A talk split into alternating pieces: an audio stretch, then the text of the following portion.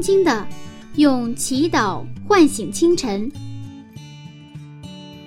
迎着初升的太阳，舒展新的生命。清晨的翅膀，翱翔上帝智慧的天空。每一个第一时间，我们和您一起从新出发。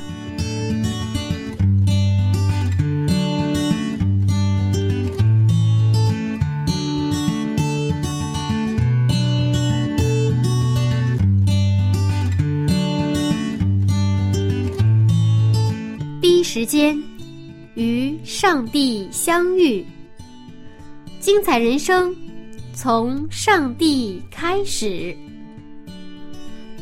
嗨，收音机前亲爱的朋友，早上好！欢迎收听希望之声福音广播电台。接下来你将听到的这个节目，是由柚子为您带来的《清晨的翅膀》早灵修栏目。在这里，您将听到有关《创世纪》的精彩分享。新的一天开始了，你的心情还好吗？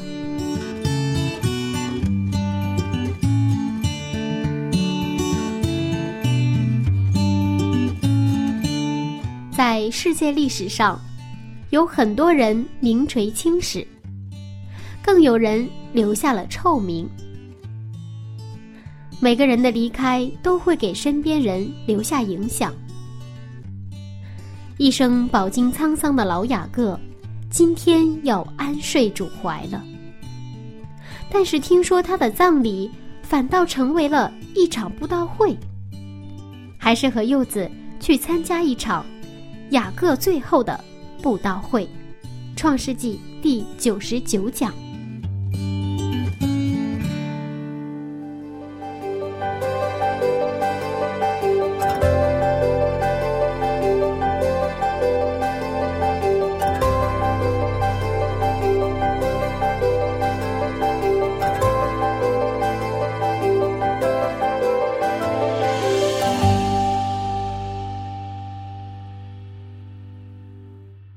啊，今天雅各要离开了，我们真的想到这里的时候，有一点很难过。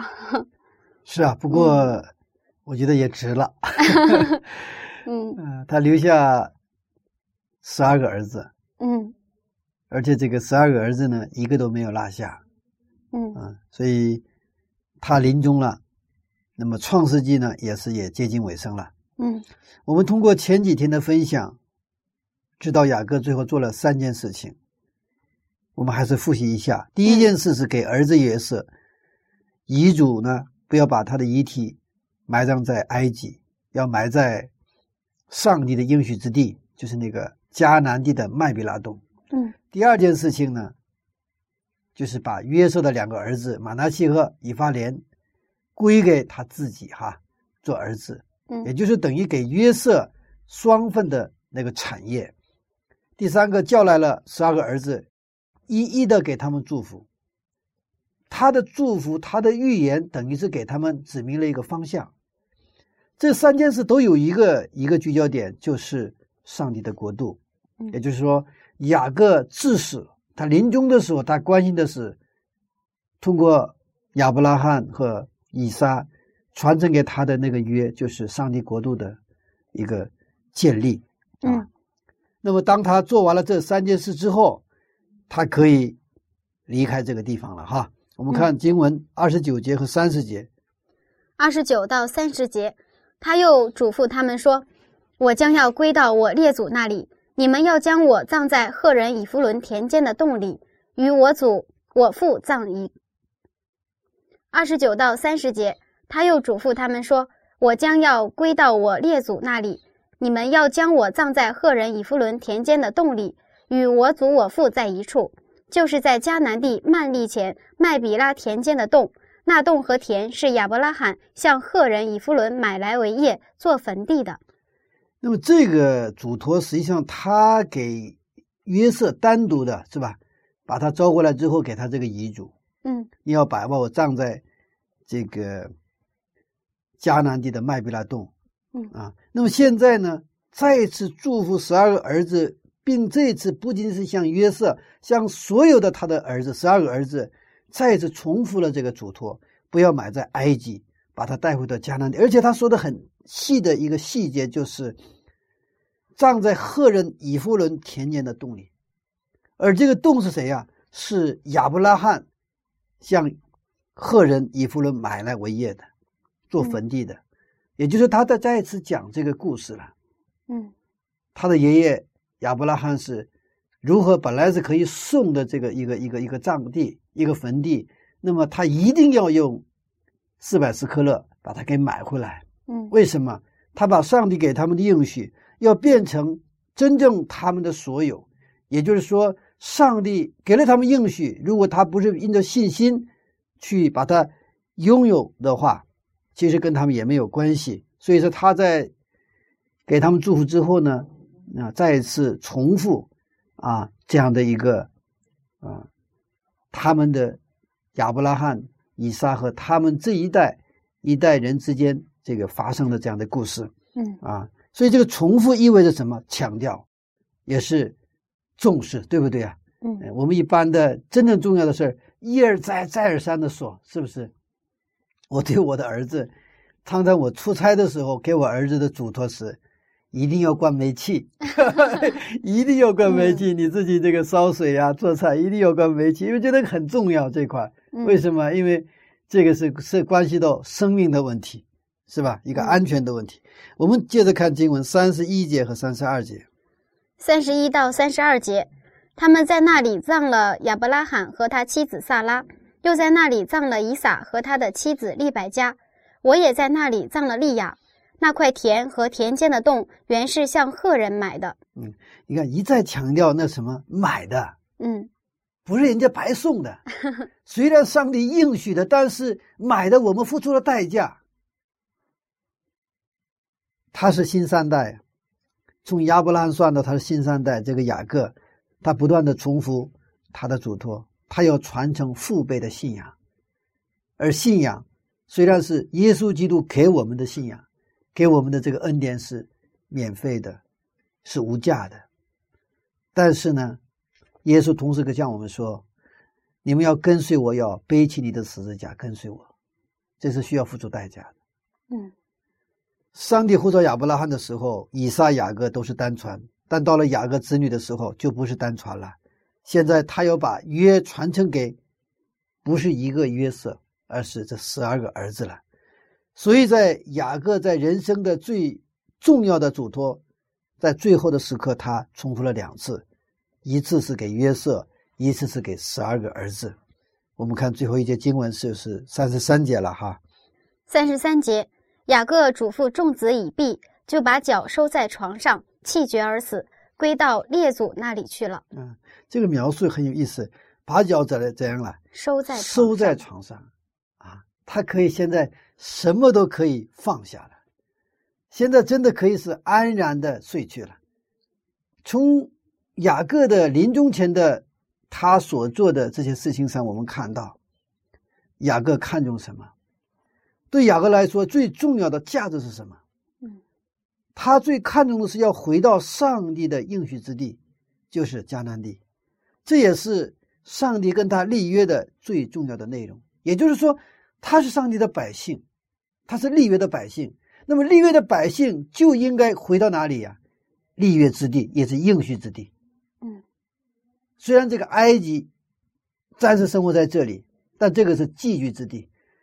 上帝的百姓就要生活在上帝的国度里面。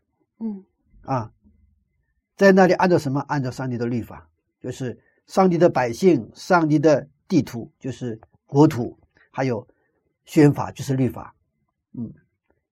再有的话，就是上帝的统治，是不是？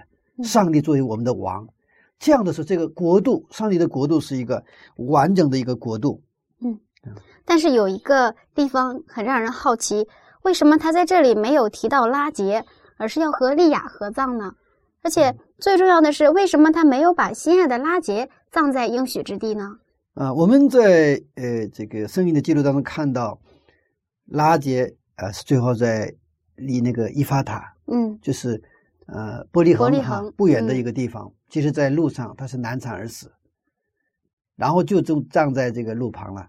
嗯那么我们在在今天的记录当中，我们看到这个三十一节哈，嗯、那里葬了以撒和他的妻子利百加，我也在那里葬了利亚，对不对啊？那现在我死了，我也要葬在那个地方，等于是要跟谁啊？跟利亚要合葬了，相当于哈。嗯应该都在这个麦贝拉洞里边。那么雅各他要成为守约的百姓，约的传承者。他临终的时候不是关心那些牛群、羊群、房子、帐篷这些东西，最重要的是他在这个时刻他没有提到拉结，嗯但是他看重的是比拉结还重要的事情是上帝的约。他也不说把跟他拉结合葬在一起，其实他最喜欢拉结。嗯但是他要现在跟谁啊？跟利亚要葬在一起，这个其实很意外的，对不对？嗯哇，这个雅各怎么搞的，是吧？他原来最喜欢拉结 这个利亚，是他有一点很冷落这个利亚哈，怎么都死的时候，死的时候怎么啊？最后是葬在一个麦比拉洞里跟利亚。我们按照东方我们中国人的习惯，有一点就是好像有老婆有妾，但是最后呢还得回到原配那里去。嗯可能跟这种文化是不是一样哈？应该说不是，我不是很清楚。但是在圣经当中，其实他要跟利亚葬在一个地方，他其实看重的，我想不是利亚，他最看重的关键是他要进入上帝的应许之地，就是要进到那个麦比拉洞。嗯啊，这是是其实他想强调的那个部分，他想他的包括以撒在内的十二个儿子，他的这些啊十二个支派的这些将来的首领，他想强调，他想传达的信息是：我们是所谓的百姓，是上帝的这个子民。嗯上帝通过亚伯拉罕为我们应许了迦南地，我们得一定要回到那个地方去。虽然这个埃及地是一个在这里我们有地位啊，要啥有啥，对不对啊？但是这个地方不是我们久留之地，这个地方是我们只不过是客居而已。我们早晚要回去，你们千万不要在这里在温柔乡里忘了又回去了，对不对啊？嗯啊，是他在最后真的在生命的最后时刻，他就一而再再而三的去强调、去传达这个信息。所以这个利亚这个问题哈，就是合葬不合葬的问题，我想啊，应该是他的本质的问题，还是那个要传达那个，就是要回到应许之地啊这样的一个问题。我们现在看这个五十章，要进入五十章了哈，五十章的嗯一节和二节。五十章一到二节，约瑟伏在他父亲的面上哀哭，与他亲嘴。约瑟吩咐伺候他的医生用香料熏他父亲，医生就用香料熏了以色列。啊，这个医生用香料熏了以色列，就是实际实际上是在做木乃伊，嗯就是把他的父亲按照埃及的这个做木乃伊的方法做成了木乃伊嗯啊。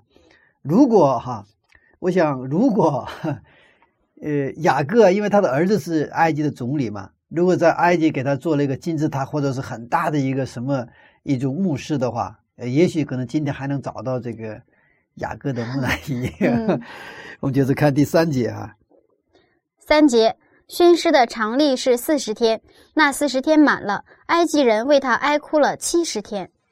哇，为什么连埃及人都为他哀哭了呢？而且还是七十天。啊，这个不好想象。嗯。按照我们东方的啊惯例的话，一般哭三天或者是五天就够了。嗯。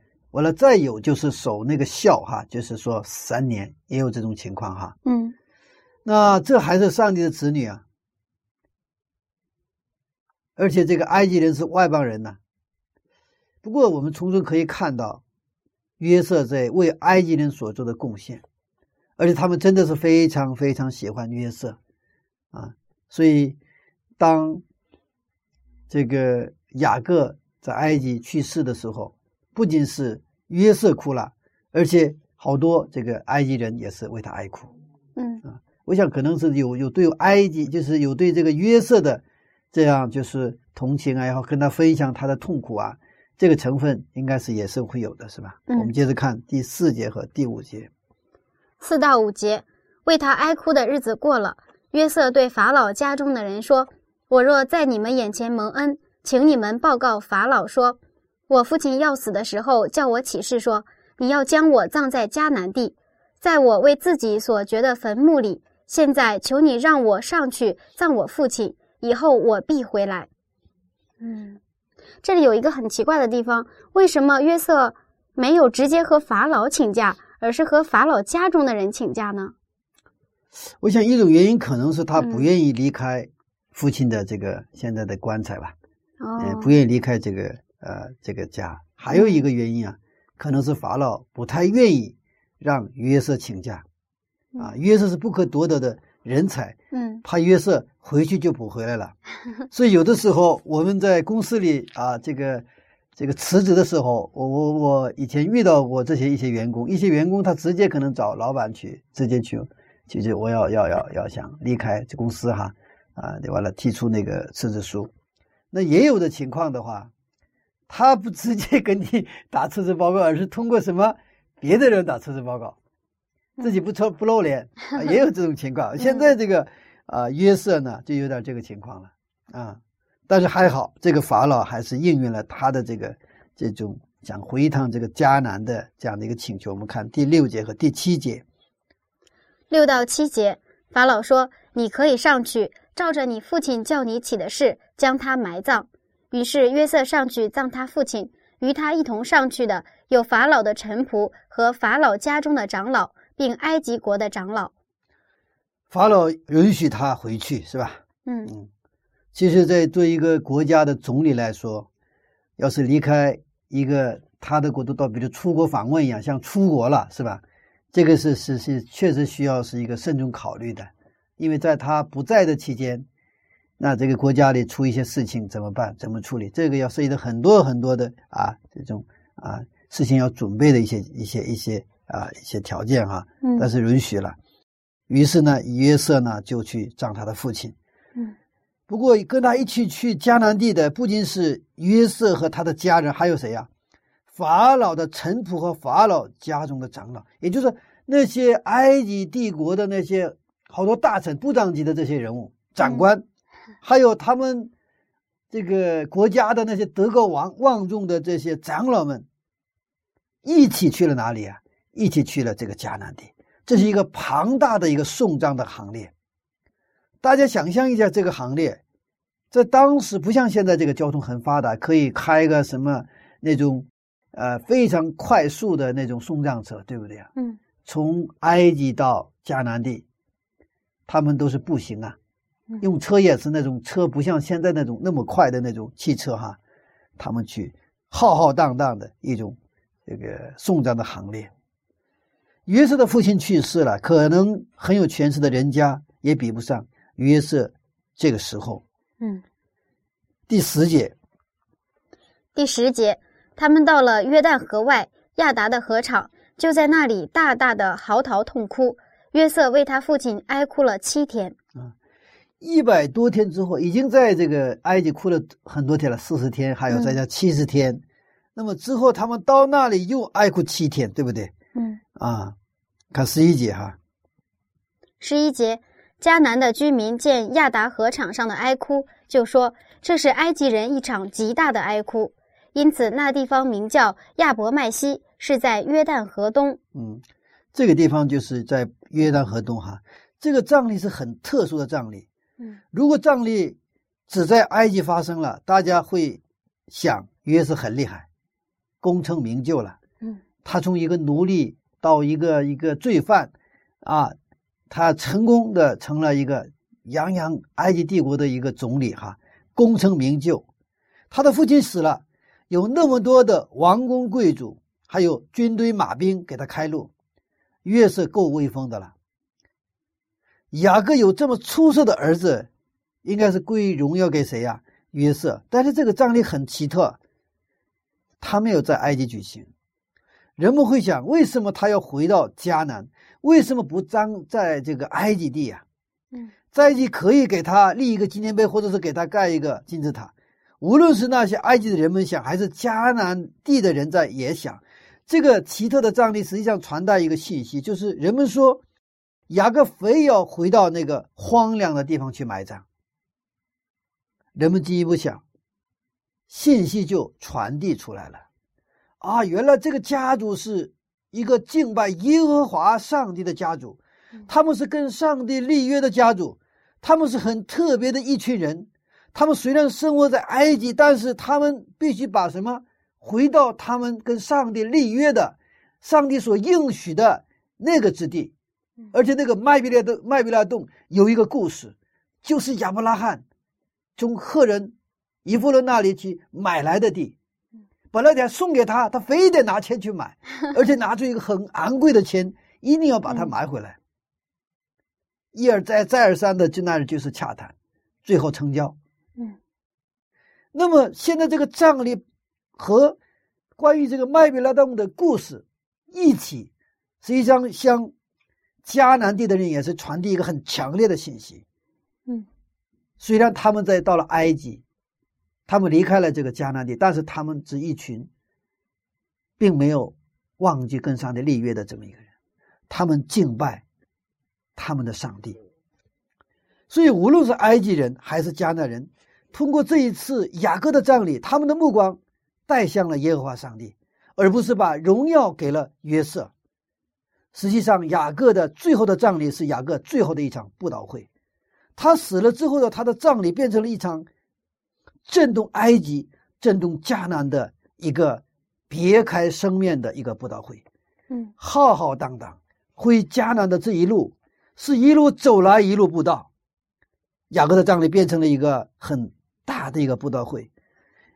我们曾经看过一个日本的电影，就是我的老板是耶稣，嗯，那里就有一个哈男子哈，嗯，当他信耶稣之的基督之后，以日本是一般不怎么信 基督教的国家，但是呃，我跟这个电影还是日本的电影哈，嗯，然后这个男子呢，他开始就是为了这个悔改哈起见，他就背起。就是他，就修了一个很重的一个 十字架，嗯，然后开始呢，啊，背着十字架横贯日本全境，对吧？嗯，刚开始他出发的时候是一个人，后来呢，这个背十字架的这个队伍呢，不是队伍了，刚开始一个人，后来是，呃，他住在一个旅馆，是吧？嗯，那么旅馆啊，旅馆里边的这个老板是在好多年前。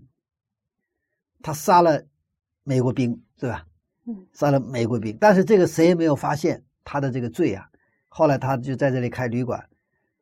当他这跟这个被这十字架的这个男子相会之后，他们俩就谈起一些过去的事，也谈到耶稣基督。嗯，哇，这个呃，这个饭店的老板，这个不是旅馆的老板，他就扎心了。嗯，他想起他的罪。谁都不知道的，曾经他杀了美国兵的那个罪，因为他恨美国人嘛，啊，因为二战的时候，就是在那个珍珠湾，日本不是那个攻击那个，呃，珍珠港事件，珍珠港事件哈，啊，他因为这个，跟美国兵，后来美国兵呢，就是在二战之后呢，二战结束的时候又向这个日本，就是偷了两颗原子弹嘛，那么原子弹这个事件，实际上。害了他的家人，嗯，他是一个被害的那个一个家族，所以他恨这个美国人，然后他杀了一个 美国兵，然后他就隐瞒了，所以他发现了他的罪，然后他也悔改，然后这个老板也是把这个旅馆呢交给他的妻子以后，跟着他这个一起这个 走上了这个横贯日本全境的一个一个路，对吧？然后这一路走来就是一路步道，然后呢。这个队伍呢，人越来越多，越来越多啊！最后呢，终于横贯啊，这个日本全境啊。后来我们看了这个电影之后，哈啊，有人提出了，哎，我们也搞一个 背着十字架，这个怎么样？二万五千里长征也好，哈，我们从啊北方到南方，哈，横贯这个中华大地的一个旅行，哈。嗯，希望以后有年轻人能够去 成就这个梦想。嗯，那现在这个雅各的送葬队伍，实际上从埃及到迦南地，就是真的是一个啊，一路走来是一路就是不倒啊，人们看到这个很奇特的一个葬礼，是不是？嗯正常来说是应该是迦南地的人死了以后，应该葬到哪里啊？到埃及去葬去，是吧？啊，到埃及去这个呃葬的话，那是一个荣耀，那是一个在当时来说一个农业大国，是啊，可以说是最发达的一个国家嗯啊。现在很多的人也是牌子也要生在一个比较发达的地方，对不对？是不是啊？那其实我们今天也经常会提到布道，我们也会举行音乐布道会呀、呃医药布道呀之类的。但是我们发现先祖的时候，他们并没有这些方式。嗯嗯，那我们什么才是真正的布道？在生活里，我们应该怎样布道呢？其实布道本身啊，其实最好的布道是生活布道了。嗯啊，不是呃这种活动或者这种秀或者这种啊 event 之类的吧，不是说不好，或者说呃不不应该做，我倒不是说否定这些东西，因为做起来最难，其实但是影响力最大是我们生活的布道，它是能够深入到人心，它在我们的日常生活当中，每一天在我们所生活的我们的职场、我们的家庭、我们的学校，在我们的这种啊社会生活当中。我们影响着我们周边的人，而这种影响是那种潜移默化的，呃，又有点像这个，这个就像春雨是吧？啊，这个润物细无声。，对，润物细无声，我们不知道什么时候啊全湿了，呃嗯我们并不感觉到下雨，就是这样的一个步道，其实是应该是最理想的步道嗯啊。那么也需要啊这种啊，就像这种很特殊，让我们去想，哇，这些人很奇怪哈、为什么啊啊，他们不葬在这个埃及，而要葬在非得要葬在迦南地，是不是？嗯而且他们是有充分的社会地位，还有这个物质条件，可以在埃及搞得非常好的一个墓地，是吧？嗯，搞一个非常好的纪念碑去去做。但为什么非要去呢？但人们去想啊，那么这个确实也需要。我觉得这两个应该要平衡。嗯那么我们现在的话，常常是可能是这种呃一说布道，我们的基本的这种定义在这个呃一个一些活动是吧？event，、嗯而不是那种我们生活当中的这种布道。生活就是生活，过日子，对吧？然后布道是宗教性的，或者是跟信仰有关的，这个有一点就是啊，就是两个就有点就是有一点这个隔隔裂开来了。嗯呃，这个本身就是实际上啊，给我们实际的这个教会的布道呢，也带来了什么？应该说啊，它的底气不足。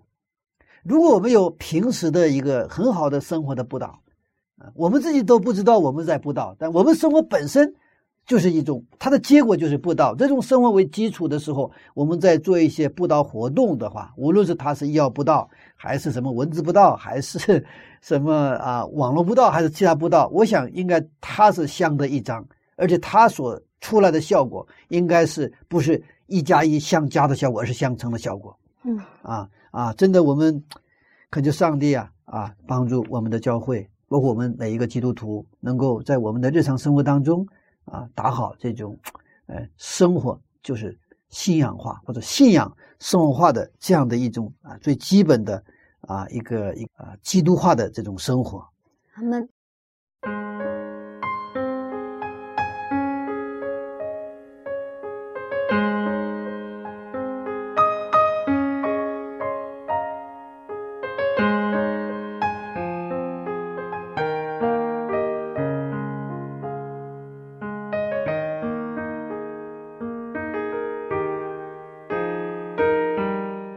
到宣教布道传福音呐、我想，一定是触碰到了很多人的痛处了。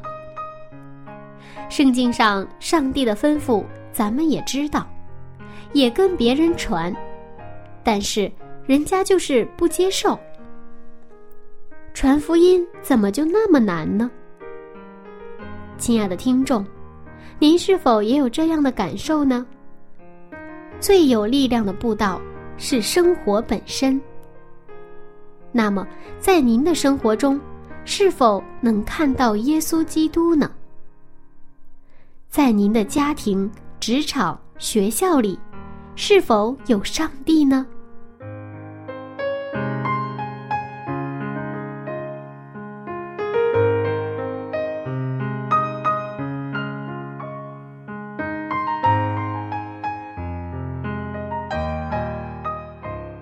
好了，来听一首非常好听的歌曲，来自美国泥土音乐《恩典的记号》，由盛小梅演唱。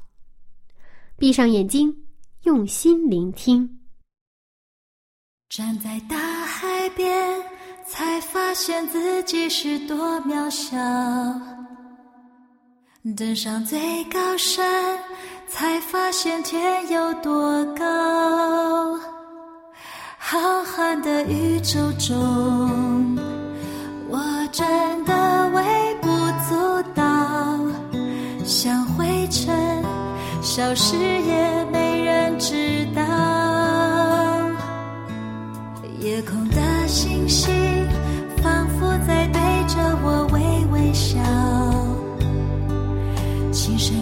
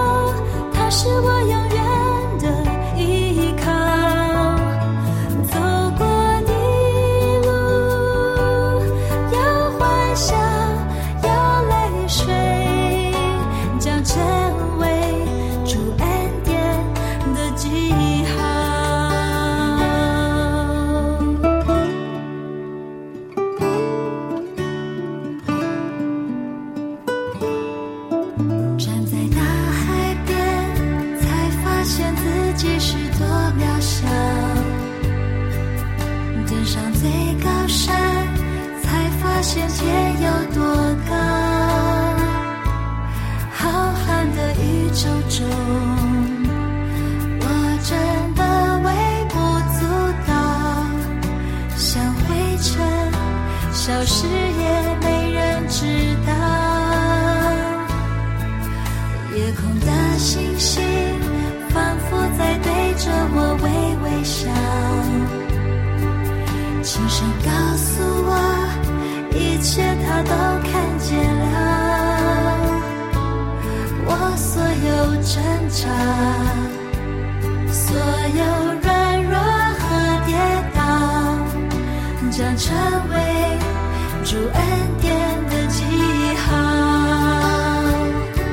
当我呼求，耶稣听见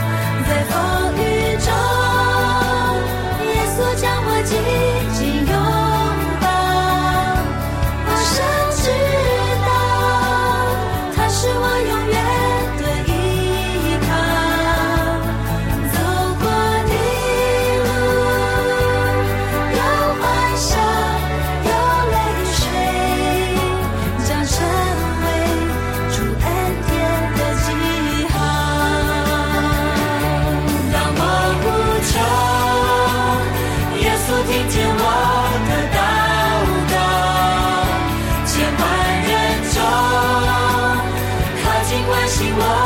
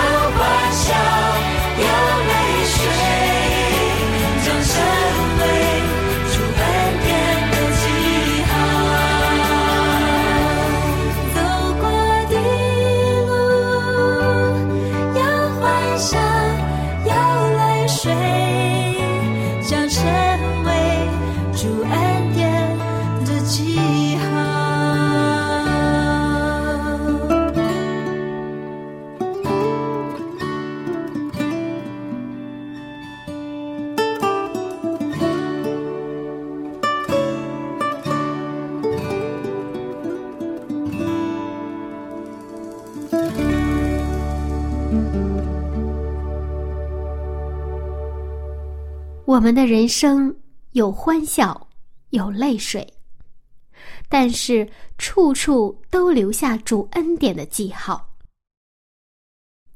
亲爱的听众朋友，欢迎和柚子继续回到《创世纪》的分享当中。下面我们接着去参加雅各的布道会。呃，那么我们从雅各的这种最后一场布道会也看到。也许我们一个人的人生在最后结束的时候，他可能会影响的那个影响力很大，啊，能够影响一群人，他也可能影响一个人。雅各是成功的新三代，他把十二个儿子全部抓住了，嗯，一个都没有丢下。虽然这十二个儿子真的是千奇百怪了哈，嗯。而且这十二个儿子的儿子的个性也不一样，而且他们所经历的那个人生历程也不一样。而且用我们今天的这种视角去看的话，这个儿子就可能约瑟还有点像话，对吧？都不像话，游到后边后后来也可以哈，他不怎么样哈。嗯。但是这十二个可能我们看来啊不是特别给力的这些十二个啊这个儿子呢。他最后成就了十二支派以色列民族，而且这个雅各不仅抓住了这个十二个儿子，还死后还做了一场布道会。这场布道会不仅仅是对以色列人，而且对迦南人，啊，对埃及人，他可以说开了一个空前绝后的一场布道会。嗯，这是对子女的约的确认，你们死也要回到迦南，你们绝对不能。留在哪里啊？埃及，埃及只不过是我们暂时的寄居之地，啊，我们通过雅各的这种啊人生的最后一幕，真的看到啊人原来人的临终或者人的死也可以死的这样的很美哈。一个基督徒啊，他不仅是活的可能是也是非常的美啊，死的时候。它不是一个悲惨的一个结束或一个结局，而是死的时候，真的也是能够去影响别人、造就别人、给别人带来祝福，而且是给人带来一种新的希望。所以说，他的死并不是一个一个关闭的一个结束，而是它是一个新的一个开始，新的一个啊一个一个一个开放的一个系统，啊，所以开始重要，结束其实更重要。我们的人生的开始和结尾一样的重要，到最后我们要荣耀上帝。雅各做到了，本来在埃及应该很豪华的葬礼，把荣耀归给儿子的葬礼，变成了荣耀归给上帝的葬礼。我们继续看经文哈，十二节到十三节，十二到十三节，雅各的儿子们就遵着他父亲所吩咐的办了，把他搬到迦南地。葬在曼利前麦比拉田间的洞里，那洞和田是亚伯拉罕向赫人以弗伦买来为业做坟地的。雅各的儿子们啊，终于把他的父亲雅各葬到麦比拉洞啊，这里边就是遵着他父亲所吩咐的，一而再再而三的吩咐葬到麦比拉洞。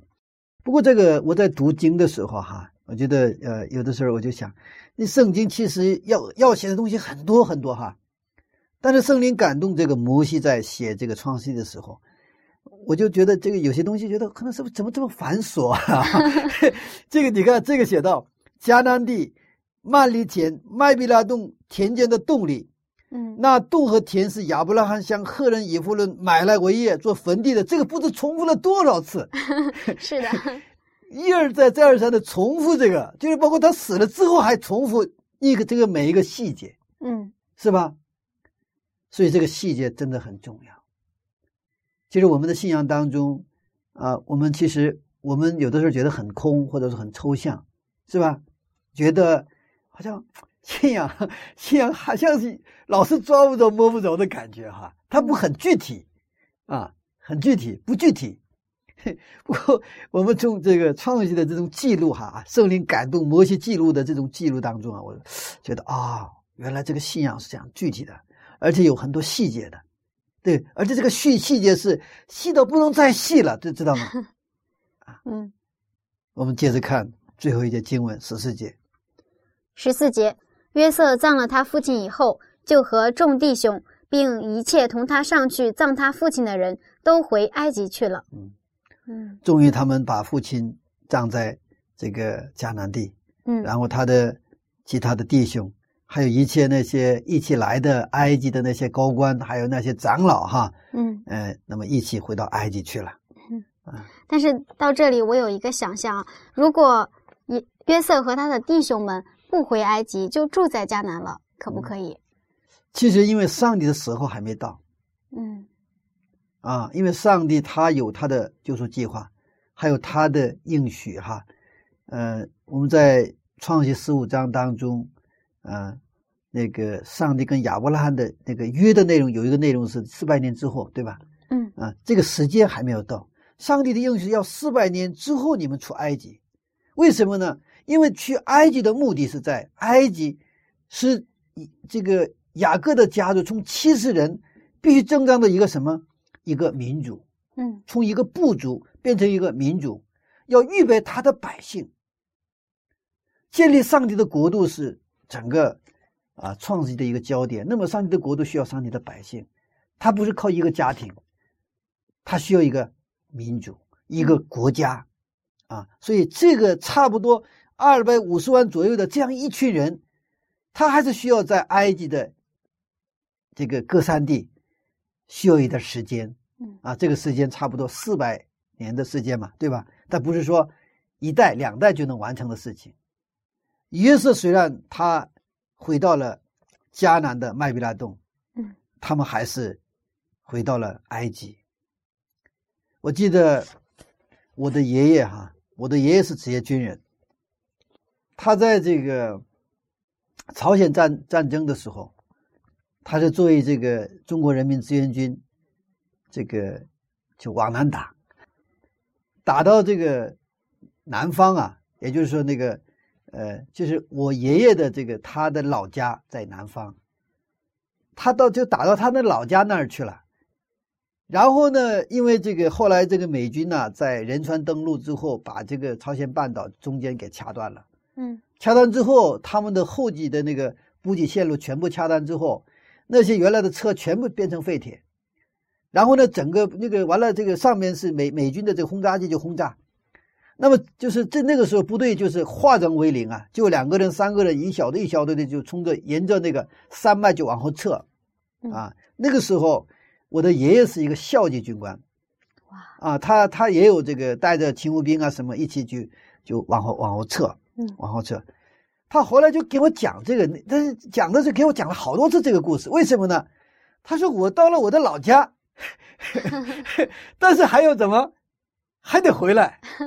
他觉得他是很大的遗憾，打到他老家去了。但是因为因为那个呃那个麦克阿瑟嘛，麦克阿瑟在仁川登陆，然后把他掐断了之后，就得这个后退嘛，回去。我觉得他就好像呃我现在我长我现在到了成人之后啊，我再回过头来几十年前我也给我讲了这些故事，他就他我觉得他的人生的一个遗憾。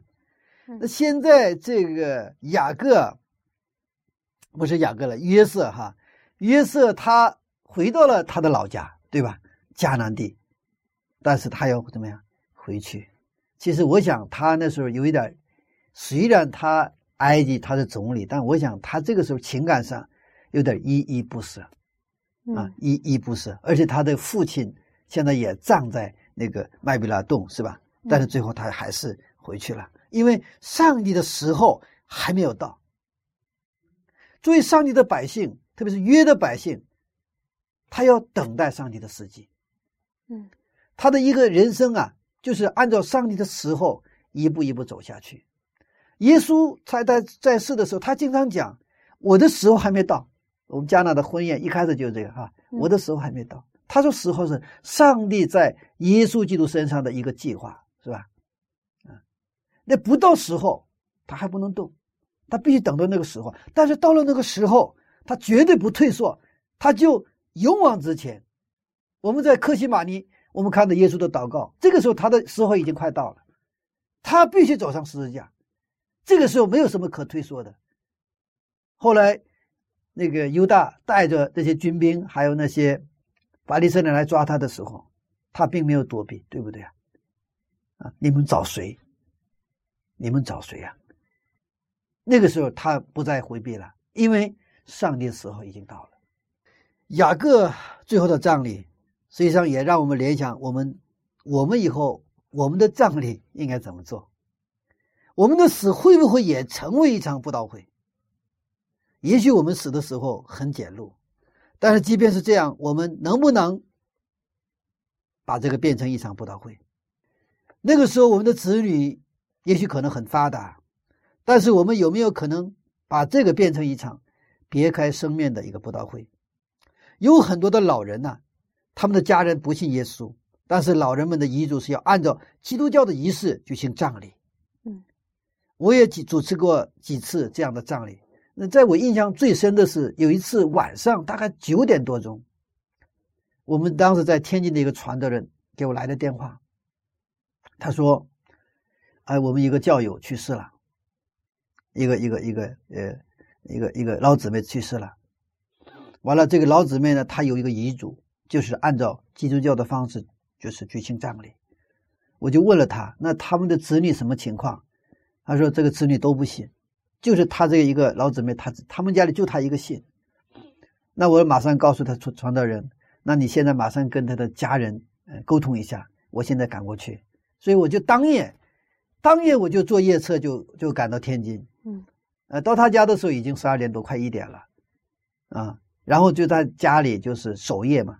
我们有一个文化叫守夜，就是呃不睡觉，就是晚上跟家人就陪着家人在那儿。就是一起聊聊天呐，就就一起就是这样子，就是跟他们就分享他们的那种啊失去亲人的那种心中的那种痛苦啊。但是，一般社会的不幸的人也是也有来守夜的，他的朋友啊什么的，他们是在那一边喝酒啊，或者是一边在那就是哎，基本上这样，一般吃东西啊，就这样子，就是就是熬夜，一直熬到天亮。那么第二天的时候啊，我们就在他那个就是那个就是殡仪馆。就给他举行了一个简单的啊一个葬礼啊，那个葬礼实际上是一个敬拜，一个礼拜。我们啊请来当地的一些啊几个姊妹，然后唱赞美诗，然后我在那儿做一个简单的一个正道，呃，我讲到死亡的问题，讲到一个永生的问题，也讲到这个姊妹她在过去这个岁月当中的那样的一些美德。哎，所以那一场啊布道会之后。那个布道会就是不是布道，就是那个那一场葬礼就变得非常的温馨。之后他们家的儿子啊，虽然他不信嘛，啊，非常非常的感。后来我听那个传道人说哈，那个就是跟那个传道人一直有联系嘛。他后来也是一直在说，只要这样打呀，你们真好 啊，你们真好。他也可能没有什么任何语言来描述啊，这他们的感恩。但是其实对我来说，最大的感动是什么？这个老姊妹她是呃癌症啊，我我听了传癌症啊，她一直很痛苦，嗯，但是在她痛苦当中，她死去的时候，她最后她其实人这个癌症很痛的时候，什么都想不起来的，就他很难分身，他就想不了别的更多的。但是这个老姊妹她在那么痛苦当中，她想的，我一定要按照基督教的方式举行葬礼。第一个是她自己，我想应该是愿意。用这种方式也更好的去跟上帝有一个更紧密的联系。还有另外一个是，他用这种方式也是向他的子女传达一个信息：你的妈妈是一个怎样的一个妈妈？你的妈妈是一个有信仰的妈妈。你们真的孝敬你们妈妈的话，你们也得信这个你妈妈所信的上帝。所以我想，那么他也不是传道人，对吧？他就是教会的一个非常普通的一个啊一个一个教友。啊，没有什么很出众特别的，他对圣经知识也不多，但是他坚信他所信的那位上帝，而且他知道这位上帝不仅是他自己要拥有，他的子女也要拥有，所以我们从个人的末世论角度来看的话，每个人的其实人生都要变成不道会，因为我们的今天也许是我们的最后一天。无论你在家庭、教会、学校还是社会，通过你我的行为，你我的生活本身要让人思考，这个人为什么会这样？我们我们是不是给我们周边的人留下悬念？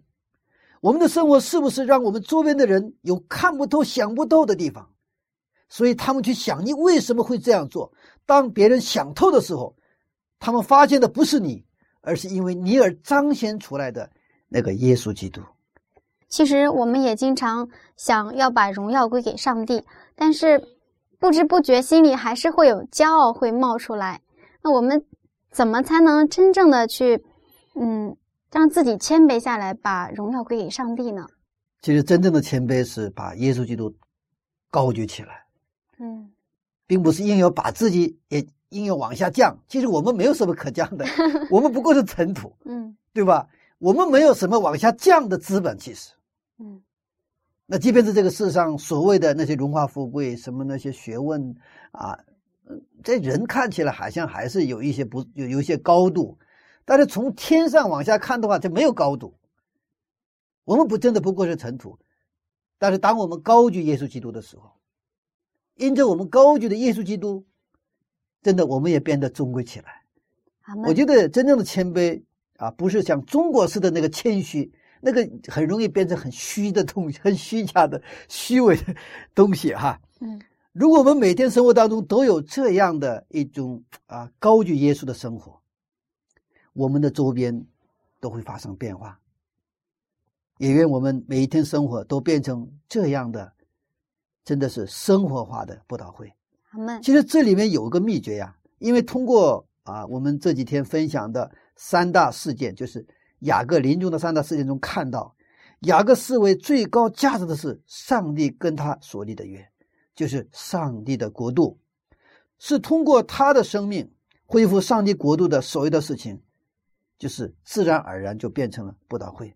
嗯，在我们的人生当中，我们看为最有价值的是什么？是耶稣基督呢，还是其他呢？如果耶稣是我们人生的至宝，一旦别人看懂你了，他们就会通过你就会发现上帝，阿门。就像约瑟在波提法的家一样，就像以撒挖井一样。愿这样的故事今天依然在你我的日常生活当中发生。每个安息日，我们都来讲述在我们当中发生的这样的故事。阿门。嗯，哇，回顾雅各的一生，虽然他有很多的失败，很多不像样子的回忆，但是他一生都集中在这个约上。对，嗯他就是是有中心的生活，就是说不是那个中心啊，啊，有重点、有焦点的 生活嗯，他是是有集中力的生活，嗯啊，所以他可能人生有摇晃，对不对啊？嗯有晃动，啊，有的时候跌跌撞撞，但是他有跌倒，但是他没有失败。我们看到一个成功的一个雅各的人生。是的，一个很完美的结局。嗯，好，谢谢牧师的分享。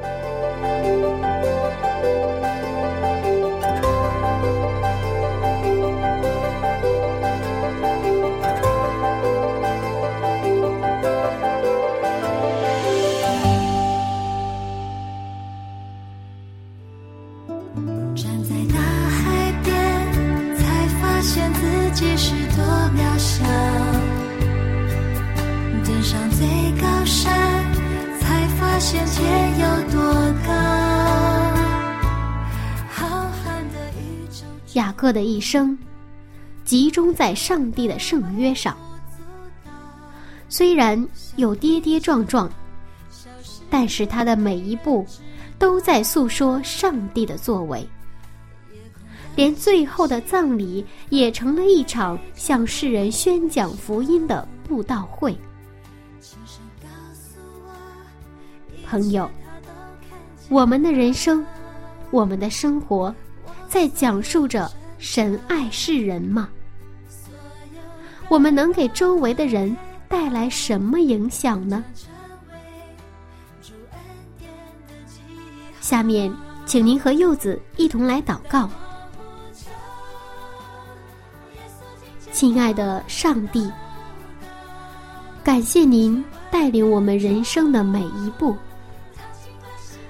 尽管我们经常跌倒，但是您从来都没有放弃我们，亲爱的上帝，恳求您今天再次洁净我们，来到我们每一个人的生活当中，让我们身边的人能通过我们看见您的美好和作为，帮助我们去发挥善的影响力。这样的祷告。是奉靠主耶稣的名，阿门。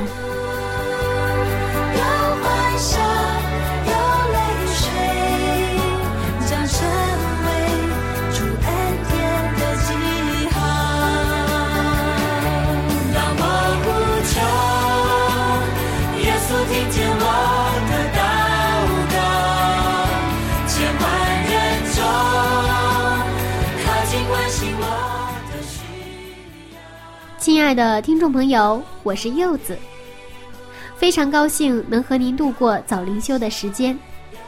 那在刚刚的分享当中，您有收获吗？是否有感动呢？如果您觉得我们的节目对您有帮助，一定要邀请您的亲朋好友一起来收听哦。那今天已经是第九十九讲了，还有最后一讲。创世纪就要结束了，希望下一次仍然能和您相遇。今天我们的节目就到这里了，期待下一次的相遇，愿上帝祝福您，一天充满恩典。下一次分享再见喽，拜拜。